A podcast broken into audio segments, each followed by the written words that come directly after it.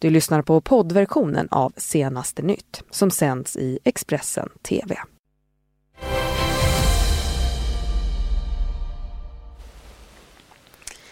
Välkommen till Senaste nytt eh, måndag. Jag heter Alexandra Karlsson. Jag heter Anton Gymark. Eh, vi går direkt på våra toppnyheter den här morgonen. Det är de här.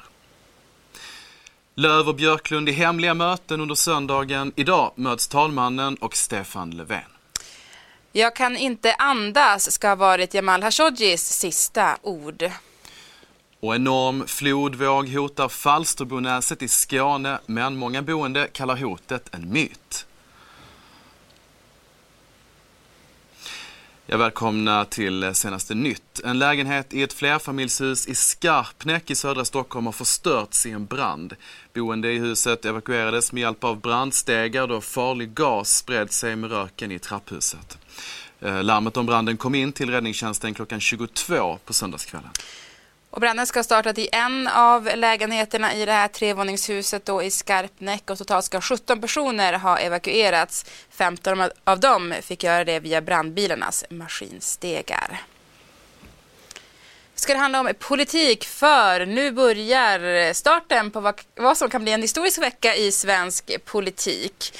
Under söndagen så samlade både Liberalerna och Centerpartiet sina partistyrelser för hemliga möten för att diskutera in i det sista. Liberalerna höll sitt möte i partiets lokaler i Gamla stan i Stockholm och vid midnatt meddelade Liberalerna att mötet hade avslutat och att partiledare Jan Björklund hade valt att lämna huset via en bakväg. Han ville inte heller ge några kommentarer per telefon kring vad man kommit fram till. Centerpartiets partistyrelse träffades samtidigt på Scandic Continental i centrala Stockholm och eh, mötet skedde under stort hemlighetsmakeri. När Annie Lööf sen lämnade hotellet skämtade hon med sin Säpovakt och log stort innan hon hoppade in i en bil. Mm, och vad som skedde på dessa möten kan ju vara avgörande för vad Stefan Löfven säger till talmannen Andreas Norlén när han ska lämna lägesrapport om hur det gått i regeringsförhandlingarna med just Centern, och även Miljöpartiet och det gör han alltså idag. Och efter det mötet kommer talmannen meddela vad nästa steg ska bli. Enligt eh, statsvetaren Jenny Madestam verkar det som att Löfven kommer att få stöd för att bli statsminister. Det är ju väldigt svårt det här att, att sia om vad det är som händer. Men jag tror ändå att, att det är någonting som eh, kommer innebära att, att vi kanske får höra att, att de har kommit fram till någonting där eh, Stefan Löfven kommer att få stöd av Liberalerna och Centerpartiet. Eh, eftersom det har varit så väldigt tyst eh, så får man nog tolka det som att det går i den riktningen. Och det vi hörde tidigare om där Annie Lööf gick också ut och sa att det, här, att det var ett skambud från Socialdemokraterna. Det var liksom också ett, ett led i den här processen att kanske komma fram till en lösning och där man faktiskt har lyckats då förhandla med varandra till ett, någonting som samtliga parter kan acceptera. Och om Stefan Löfven då har lyckats komma överens med Centerpartiet och Liberalerna, hur ser förutsättningarna ut inför en kommande statsministeromröstning? Ja, då ser de väldigt goda ut för då kommer eh, Liberalerna och Centerpartiet att släppa fram Stefan Löfven som statsminister tillsammans då med Miljöpartiet också och eh, eh, Vänsterpartiet. Eh, och då blir Stefan Löfven statsminister och det som är sen då eh, den springande punkten och varför det är ett sånt pressat läge just nu det är ju därför att det ska vara budgetomröstning på onsdag. Och eh, Stefan Löfven vill ju inte för allt i världen sitta kvar i den här övergångsregeringen med då en eventuell eh, moderat eh, budget som skulle gå igenom då.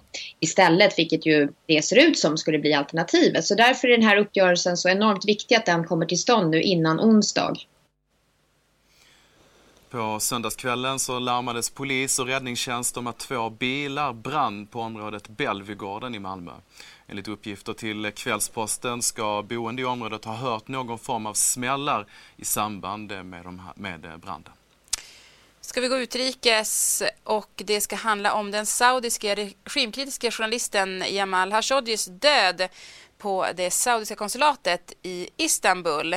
Det var inte ett förhör som gick överstyr utan det var ett planerat mord. Det uppger en källa som läst en utskrift av inspelningen från konsulatet för vår partnerkanal CNN. Källan berättar hur det hörs att eh, Khashoggi, Khashoggi kämpar mot en grupp människor som försöker döda honom. Jag kan inte andas, jag kan inte andas, jag kan inte andas, säger Khashoggi innan han dör. Detta enligt källan ska vi gå tillbaka till Malmö för polisen misstänker att det finns ett samband mellan flera av de grova brott som har begåtts i Malmö under den senaste veckan. Det här rapporterar Sydsvenskan.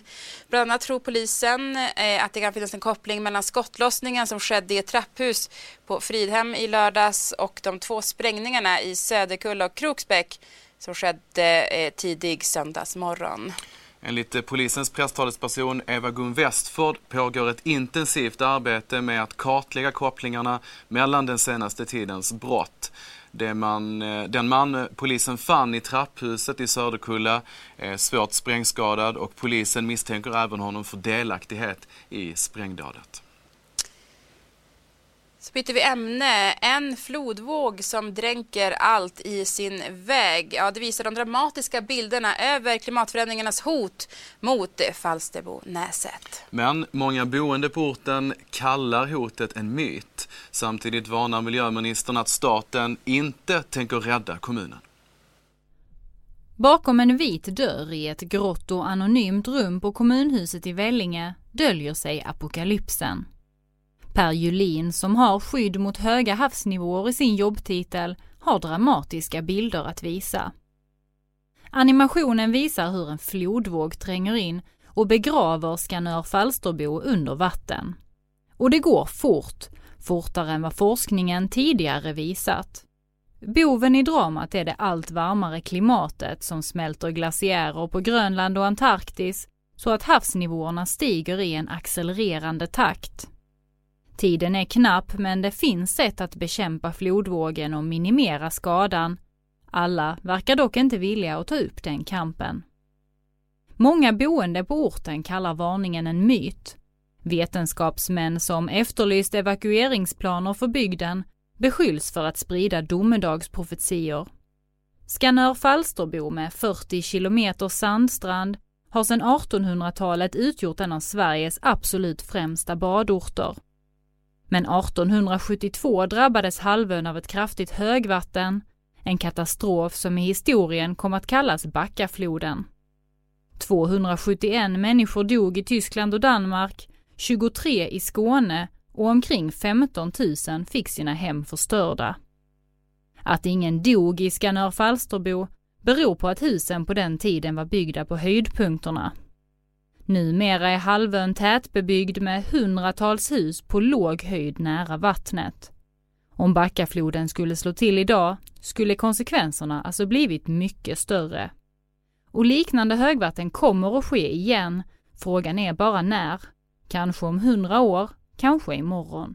Men om utsläppen inte minskar och den globala uppvärmningen fortsätter med smältande glaciärer som följd riskerar Skanör och delar av Falsterbo att försvinna ut till havs om 50 till 100 år. Trots farorna har Vellinge kommun fortsatt att bygga bostäder längs kusten. Men 2017 gick staten in och stoppade kommunens planer på nybygge, vilket den kan göra om riksintressen hotas.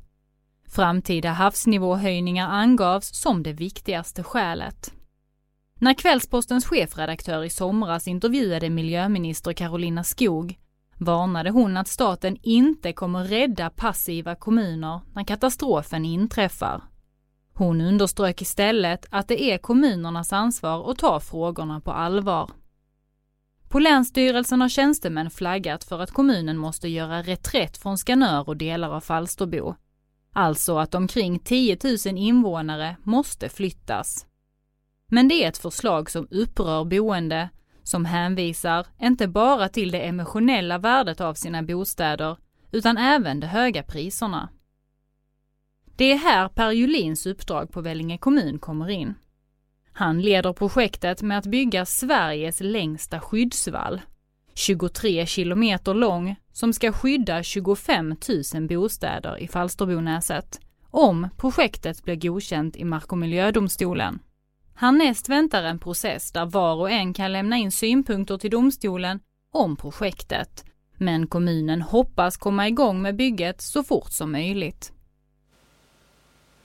Ska vi återigen gå utrikes och eh, till Frankrike för Frankrikes president Emmanuel Macron kommer under måndagskvällen att tala till nationen.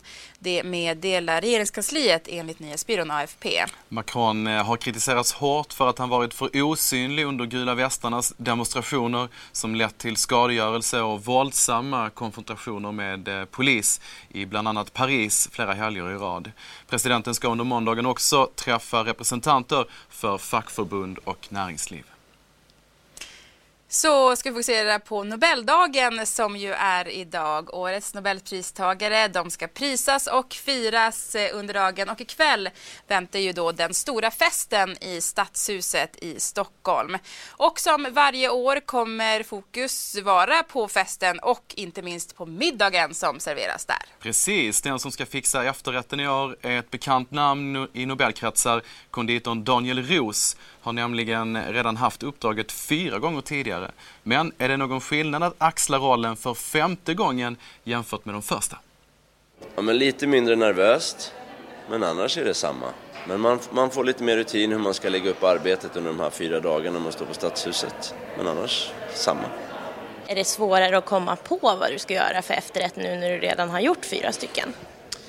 Nej, det är det väl inte, men, men det svåra kan ju vara att man, man vill ju inte bli bekväm, ja, nu får jag göra det här igen. Så det är väl det som kan vara det svåra, att man vill hela tiden utveckla det och ta det ett steg längre.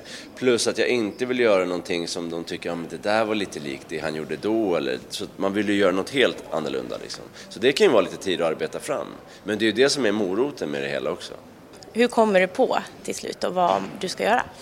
Ja, men det här, alltså den här desserten så kom jag på när jag satt på, en, på tåget ner till Göteborg. Och då satt jag med mitt skissblock och ritade och då kom jag på hela desserten hur den skulle se ut. Så det är oftast det man sitter och tänker och målar och ritar och sen så, så får man idéer.